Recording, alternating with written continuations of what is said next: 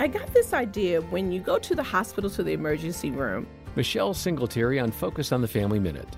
And I've been there, you know, some kid breaks an arm or something, and you see someone come in and they go ahead of you. And you're thinking, well, wait a minute, I've been sitting here for hours. And so what they're doing is they're triaging who is the most important, life threatening. And so that's what you have to do with your life. So you have to, what needs to be taken care of right away? emergency fund, life happens fund. That's something I talk about in a book.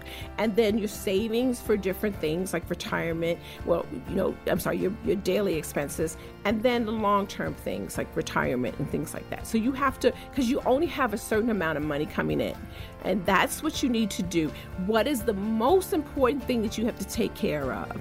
You can hear more from Michelle today at FamilyMinute.org.